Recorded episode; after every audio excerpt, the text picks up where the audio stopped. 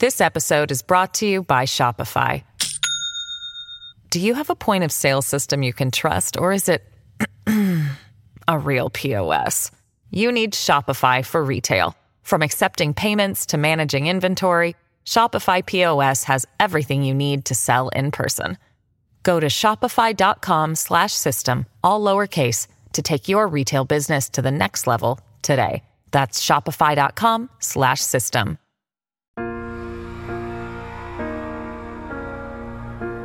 slash system. That's the explosion, right? Yeah, It's a plane into the building. A plane into a building. On the surface, that's what September 11th was.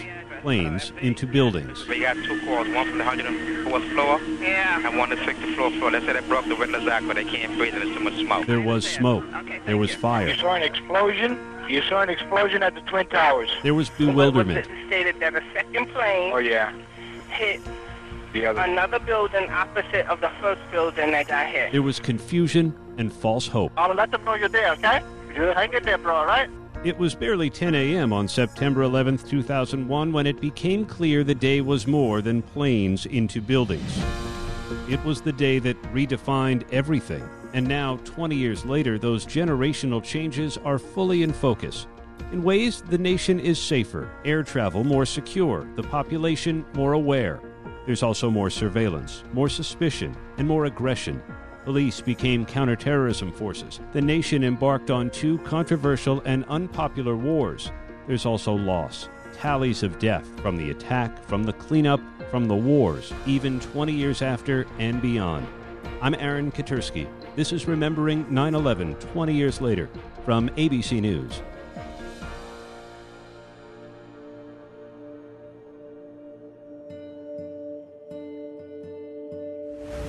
North Tower. Um, right over here is uh, where the 13th precinct is, which is where my mom was uh, stationed. And so on that day, she was kind of patrolling around this area around the North Tower. Patricia Smith was two when her mother, New York City police officer Moira Smith, was among the first to see a plane strike the World Trade Center in lower Manhattan. She actually watched the plane hit the towers, and then she kind of looked around like, did everyone see that too? And then a couple people were like, yeah, we saw that too. So she gathered them up and then took them over, kind of dumped them off, said, here, um, these people saw it happen. I need to go.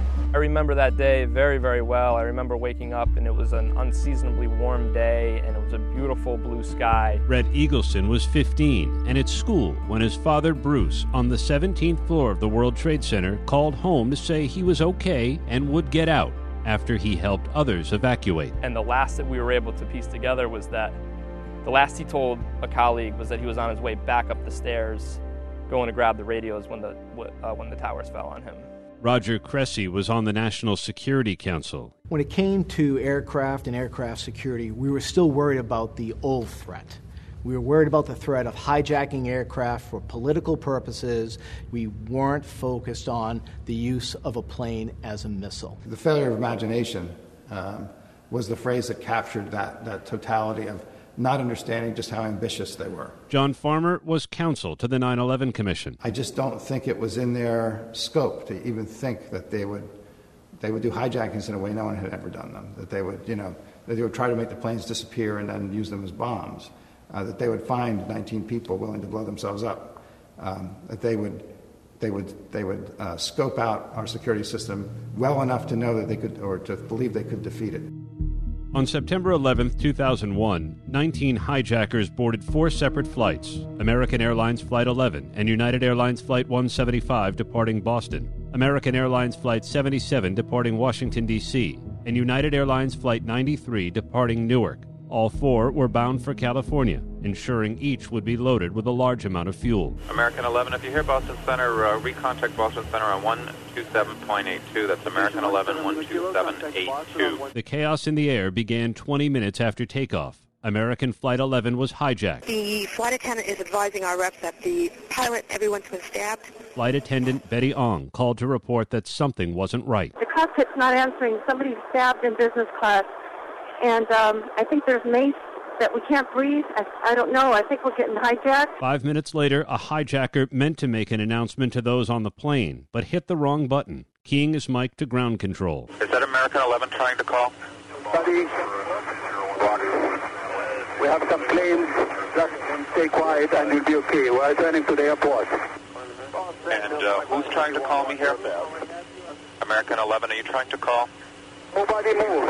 Everything will be okay. If you try to make any move, you'll danger yourself and the airplane. Just stay quiet. The next two hours changed the world as we know it. We have another missing airplane. There were airplanes that were starting to fly around in the sky that wasn't talking to anybody. At the time, Frank Hatfield managed air traffic control for the FAA in New York. So you're missing more airplanes. That tells you right away this is no coincidence, not major air carriers. You don't lose major air carriers in the sky. At the National Security Council, Roger Cressey began to worry. At the time, we thought there might have been as many as 11 planes hijacked. Uh, he turned his transponder off, so we don't have a definitive altitude for him.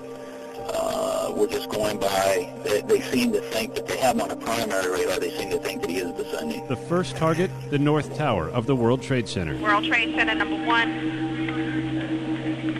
Okay, what's going on? Okay, she said a passenger airplane hit the World Trade Center above the 85 floor, 85th floor. An airplane on the hit the plane hit the building? Right. Oh. World Trade Center. We just had a, a plane crash into upper floor of the World Trade Center, transmit a second alarm, and start companies into the area.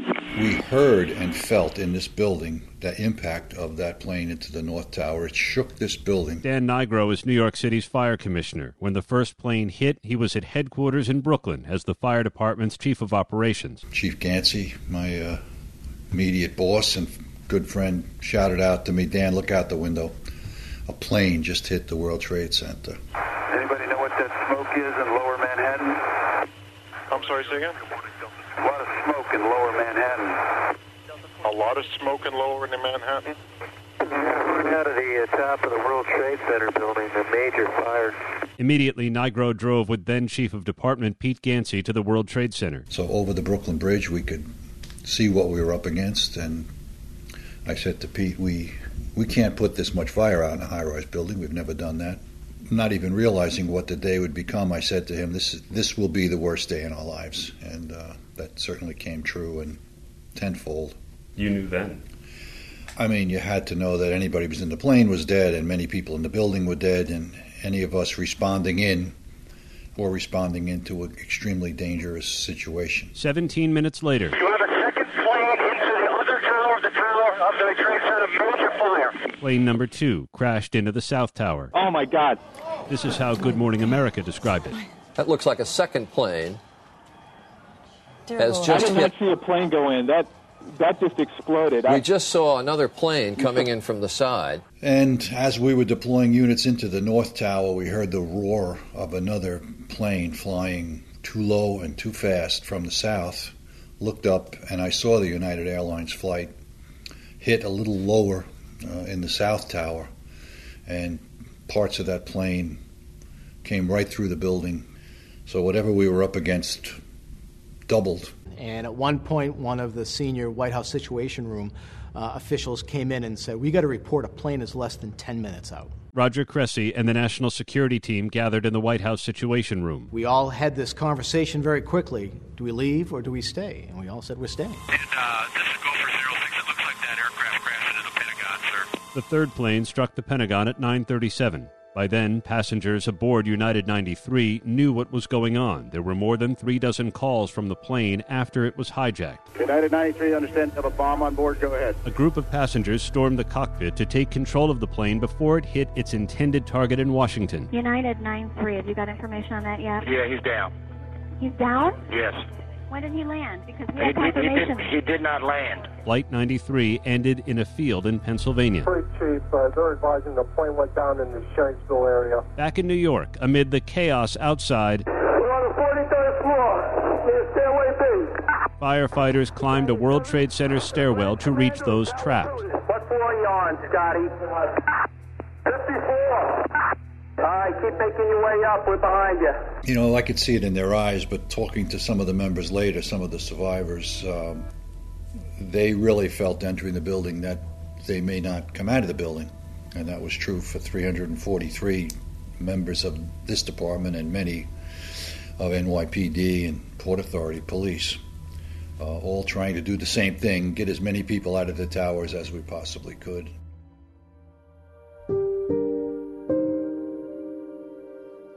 Two thousand nine hundred seventy-seven people were killed September 11, 2001, among them 441 first responders. The majority were New York City firefighters. Current Fire Commissioner Dan Nigro was the FDNY's chief of operations at the time. We just knew we were putting people at risk, and people responded. They they did what they swore an oath to do. You remember the box number?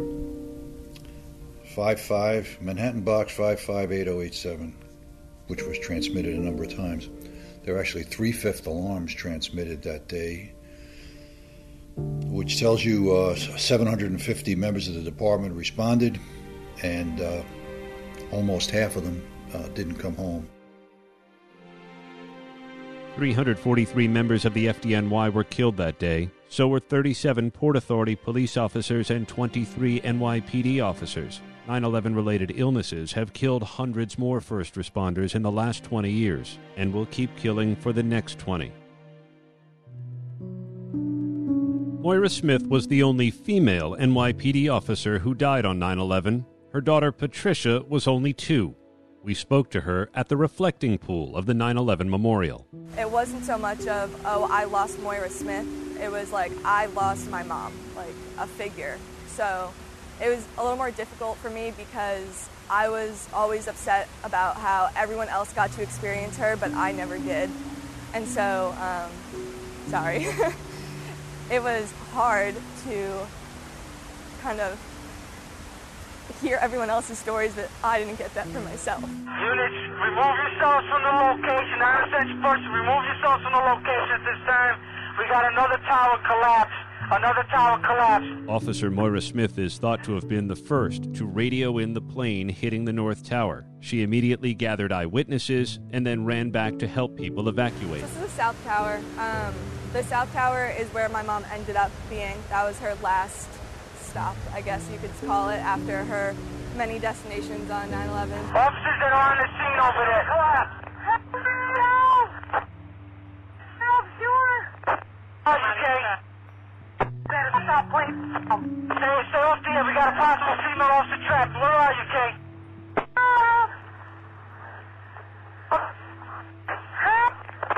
Oh, you are, Kay. That last transmission, you can definitely hear it that my mom was suffering, and I have to live with that, and my family has to live with that. But I also think it's something that's really important for other people to listen to or hear, because especially 20 years later, I think we kind of get lost in what the day was and how it actually played out and how it felt for a lot of people. Listen, we got a female officer down. We need a, we need a search. Where are you, Kay? Where was your last location? Where was your last location? Talk to us.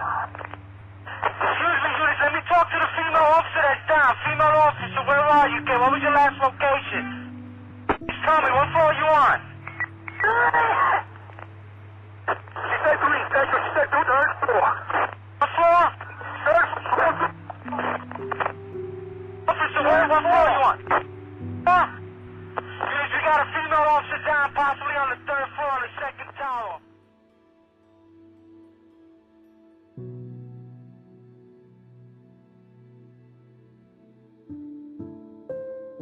Brett Eagleson was 15 when his dad, Bruce, was overseeing the redevelopment of a shopping mall at the bottom of the World Trade Center. When the plane hit, he called to say he was fine and would evacuate once he helped his employees get out. At the 9 11 memorial mass that we had for him uh, a few weeks after 9 11, someone came up to my mother and said, I'm alive today because of what your husband did. He's really someone to be proud of, but at the same time, I think the selfish side of us wishes that he just walked out the front door like a lot of other people did that day. All 10 people Bruce Eagleson supervised made it out. He did not. You know, it's been really tough because it's a bittersweet memory of my dad. You know, he had every opportunity that he could have to get out of the building. It's almost, you know, the selfish part of me wonders why didn't he just get out? But then, you know, the proud part of us is, you know, he really did die a hero that day. The Eaglesons are among 1,100 families who share an unwanted bond. Their loved ones died at the World Trade Center but have not been formally identified. We've never recovered him, uh, not, not even a trace. Many of the human remains recovered in the wreckage were damaged by jet fuel and fire, but the New York City office of the chief medical examiner made a solemn promise to identify as many as possible. In the last two decades, DNA technology has improved, and forensic scientists are still trying. My family, along with many other families, are still waiting on remains to be found. And that, again, added to the pain and misery that day is that we're still waiting for a word. But at some point, you sort of just have to make a decision to accept the fact that he's lost. Monica Iken has accepted her loss, but it has not been easy. Her husband Michael worked on the 84th floor of the South Tower. We spoke in its footprint at the 9 11 Museum. When someone dies in a location, you can bring them home but I couldn't bring him home. So this is his home for me. You do not have remains. You there was nothing to bury. No. There was no formal identification. Can you explain what that's like? It's horrible because, I mean, like, like he went to work and disappeared, uh, you know, like from the planet, like with nothing, not even an ID, zero. I mean, it's just the most mind blowing thing. And I think it was hard for people to understand why I was so, um, I had to be here. Because this is where I connect with him. A former elementary school teacher, Monica opened a preschool named for Michael, and she helped create the 9 11 Museum. I'm optimistic that he is in this museum because I feel him here. And even, to be honest with you, even if he isn't found, he is here for me. So at the end of the day, I know he's here. For Patricia Smith, honoring her mother's memory has meant a different kind of activism. I was in Guantanamo for an entire week, and we were able to go to four or five court sessions. Guantanamo Bay, where Khalid Sheikh Mohammed and the other four men charged with plotting the 9 11 attacks have been held, and still, 20 years later, not tried for war crimes. It really blew my mind that we were at that point 17 years after 9 11, and the people that were the masterminds behind this project still weren't even put on trial. They were just sitting in basically a detention center, not doing anything. It just felt unfair after that for a little bit. And it still kind of feels unfair, and I'm still kind of angry, but you know, it's, it's a process. I'm more angry with the entire situation, so um, I don't want it to affect my everyday life, so I try not to let it affect my everyday life. But the closer I get to the anniversary every year, but especially this year, um, it still it still makes me angry that this is where we are 20 years later. Justice delayed is justice denied, and now we're 20 years later with no justice. So at this point, it's we're kind of being denied it. A similar feeling tugs at Brett Eagleson. I was at a point in my life where I started questioning not not the narrative that planes hit the World Trade Center, but how they all pulled it off. And there was no way these 19 hijackers, with their level of education and their level of knowledge of American culture and their level of English, was able to pull off an attack so destructive and so consequential on the United States. Eagleson joined a class action lawsuit against Saudi Arabia. So the charge is is that without the Saudi support network in place, they never would have been able to pull off one of the most devastating and consequential attacks in the history of the world. The 9 11 Commission found no evidence the Saudi government as an institution or as individual senior officials knowingly support or supported Al Qaeda. Brett Eagleson is not convinced, and he, along with other plaintiff families, have pushed the Biden administration to release key documents. We're seeking the truth. Uh, we're seeking accountability. We want the story of 9 11 to be told right you know, I, I, tell a lot of people that ask me why I do this or why we do this. It's so important that um, my daughter, and I'm a new father, I want to make sure that when she goes to school, that she grows up in a world and she grows up where there's a curriculum when they teach 9 11 that they teach about the Saudi role, about the Saudi support network. Um, you know, the world changed on 9 11. There's before 9 11 and after 9 11. You know, history needs to be written, right? And uh, the further and further we get away from 9 11, the easier it is to forget about really what happened that day, and the easier it is to forget about the truth. Coming up, The Last Survivor, when this ABC News special, Remembering 9 11 20 years later, continues.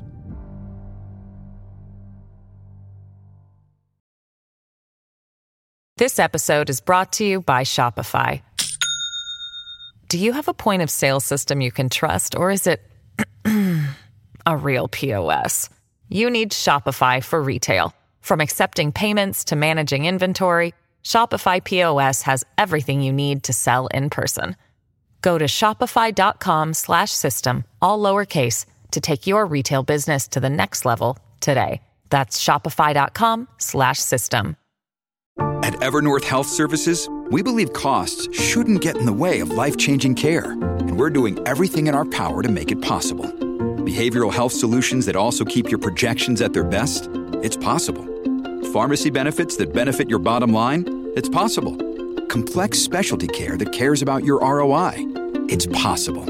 Because we're already doing it. All while saving businesses billions. That's Wonder made possible. Learn more at evernorth.com/wonder.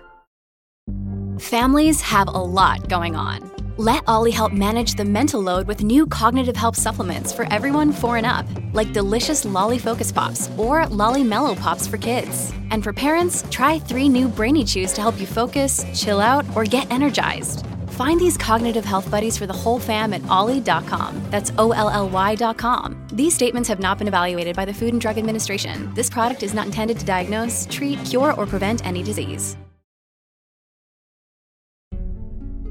20 years ago, on September 11, 2001, Janelle Guzman McMillan was working on the 64th floor of the World Trade Center's North Tower. When American Airlines Flight 11 struck the building, she stayed. It wasn't until smoke began pouring into her floor that she and some of her coworkers decided to head for the stairs. She made it down 50 flights, and then the North Tower collapsed. Buried under concrete and debris, somehow Janelle survived, rescued 27 hours later the very last survivor pulled from the rubble of the World Trade Center. She sat down with our Robin Roberts to remember that day. It's hard to believe it's been 20 years. 20 years, wow. It's like unbelievable. I'm still here. What was your lifestyle before 9 11? It was crazy. It was just a crazy, untouchable, invincible. When I realized that I was going to work at the World Trade Center, that was like, oh, I, I'm here. I've landed. I have made it. 31 year old Janelle had taken a job with the Port Authority located on the 64th floor of the North Tower. You had no idea what had happened. I did not know what was going on. When I looked towards the window, there's like lots of papers and debris like in the skies. So I thought to myself that maybe something happened on the higher floors and a window got blew open and papers would just scatter around. Why did some of you stay? So I stayed because I've been through the fire drill and I said, okay, it's not serious yet because no announcement came on and we made a couple phone calls and they told us it's okay to stay. Above the 93rd floor of the North Tower, there was no way out. On the floors below, noxious smoke was pouring in.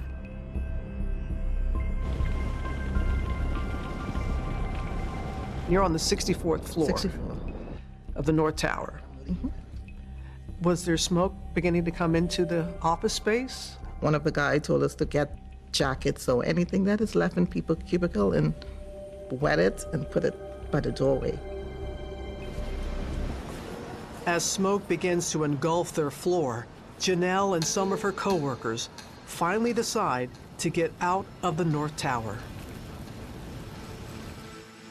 And we were going down, we were counting each staircase, holding hands. And I think when we made it to the 30 something staircase, there were firefighters coming up. So then I felt good. Okay, they're coming up, we're going down. Well, it's not that, we, we're going to make it, it's not that bad.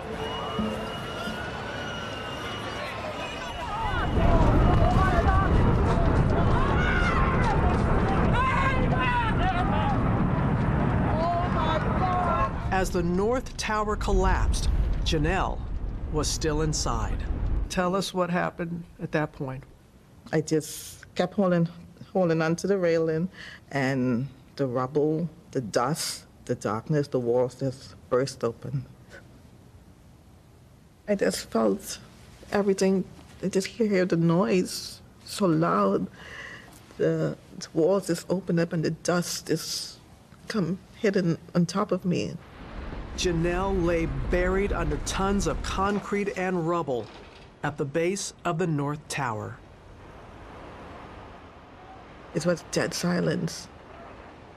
And I just lay there.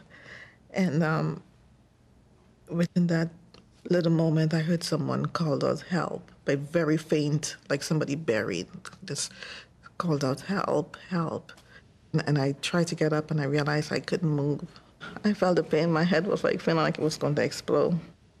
My head got stuck between the concrete pillar, and my arms were beneath my stomach, and my legs were crisscrossed. I was in a weird position.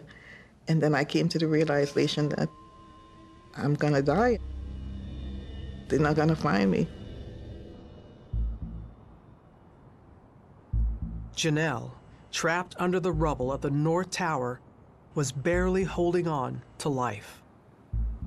I was awake, but I knew I was pinned under there, and I knew that I'm just gonna see myself slowly dying under here.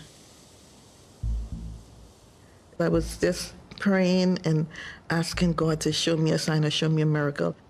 What'd you say to God? Please give me a second chance. If you pull me out from this rubble, I promise I would do your will and I would change my life. As night fell, rescue teams desperately continued to dig, searching for signs of life. Did you have any sense of time? How much time had been passing? Did you know if it was night, if it was morning? No. I felt cold at one point, very cold my shivering. My body was like shivering. I'm in and out of this sleep, but conscious because I could hear everything outside. I could hear a lot of movements outside. And uh, so I knew that I wasn't just sleep the whole 27 hours. By morning on September 12th, they were still searching as Janelle lay trapped beneath them. I felt like I was going to give up, and I could hear the noises coming up, and I see someone, I see someone. She's alive, she's alive. And then I could hear them coming closer and like above me. Somebody grabbed my hand. I got you. He kept holding my hand and telling me, You're going to be fine. Just hang in there until the rescue will come. I'm not going to let you go. Firemen finally pulled Janelle out 27 hours after the collapse of the North Tower. Like now I was in the open where they bring me out. I knew it was daytime because the sun hit my face and I tried to like open my eyes, but my eyes could barely open. But I could see the skyline, I could see a little bit. And when I felt that sun hit my face, I knew my family was going to be so happy. In the years following 9 11, Janelle has married and expanded her family.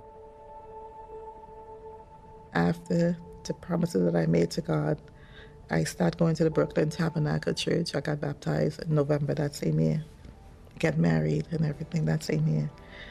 And this the life that I'm living now. I'm I'm forever grateful. And I wouldn't trade it for anything else. Despite my injury, despite what I've been through, it's the best me. And I love this life.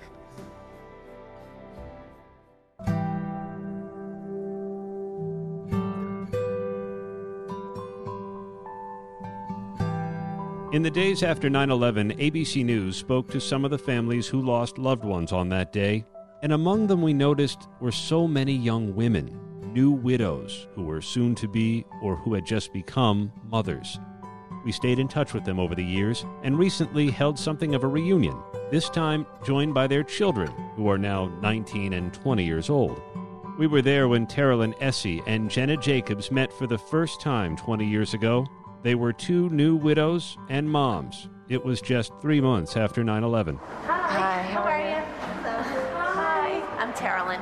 Hi, Jenna. Hi, Jenna. How are you? Over the years, they have formed a close friendship. Have you had any moments where, like, you can, I don't know, almost like you have concrete evidence that he's there? Have you ever had any moments like that? I have. Yes. Yes. This topic was a common thread at our reunion.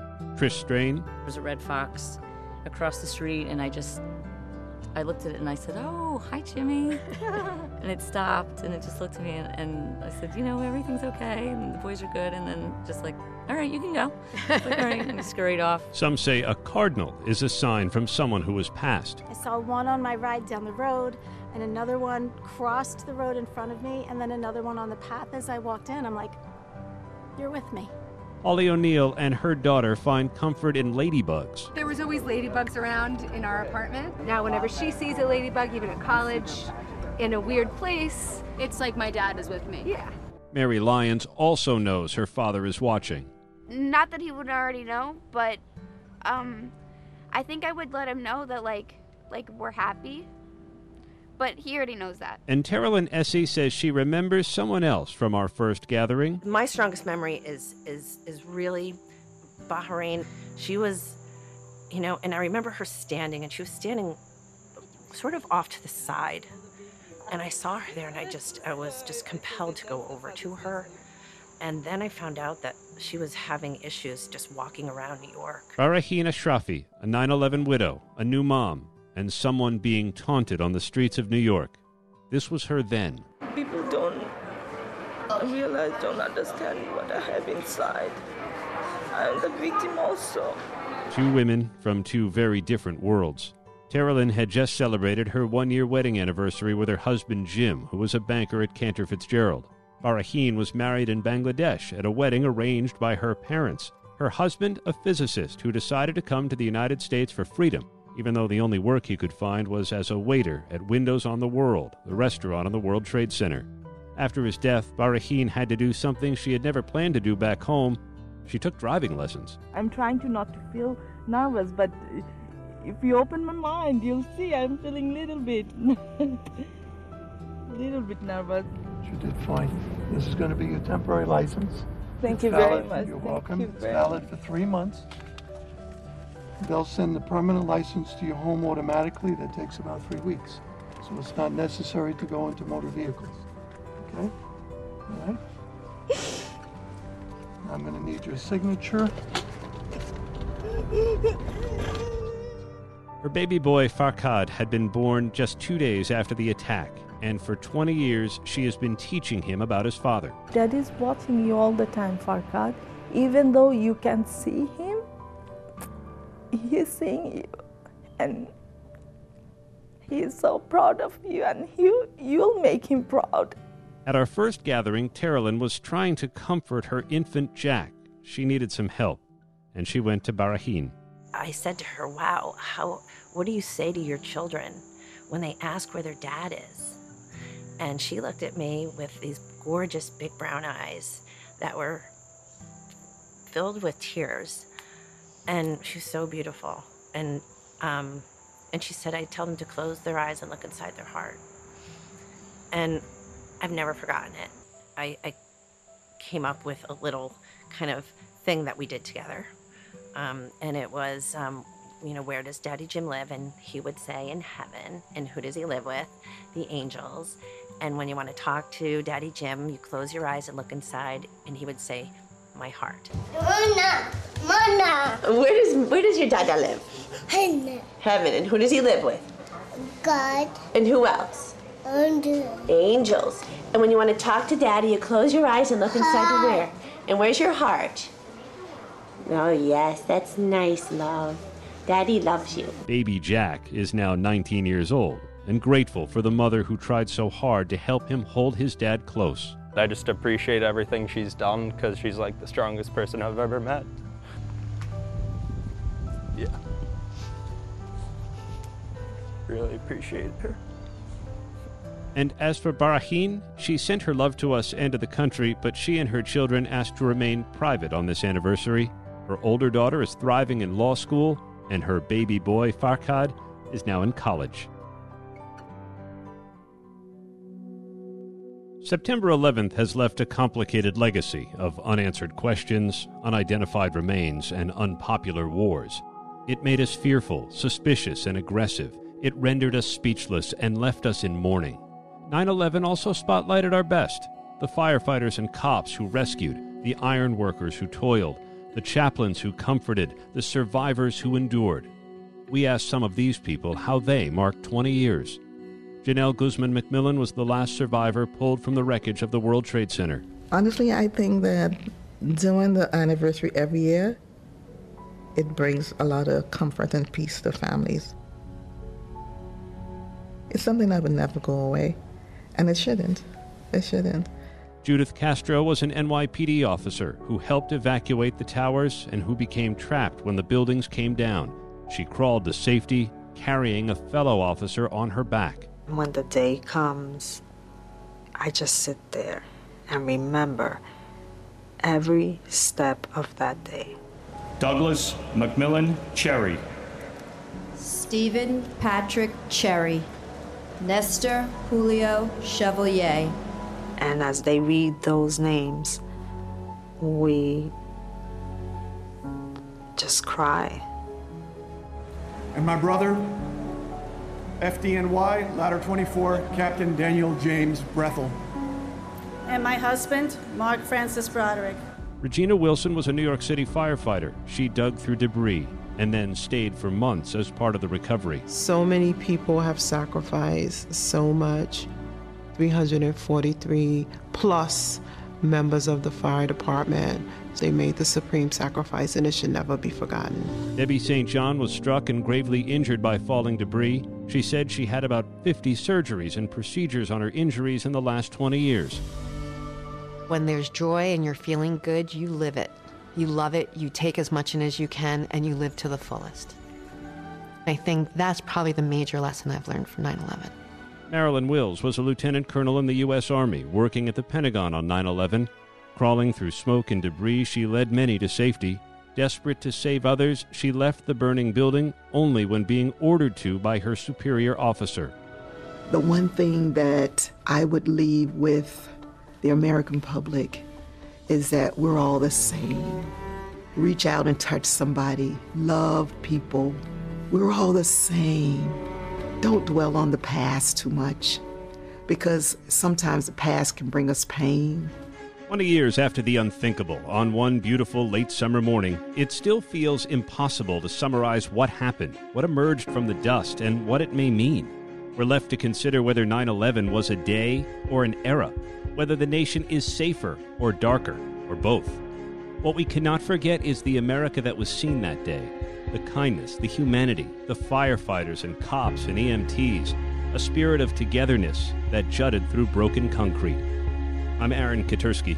You've been listening to a special presentation from ABC News.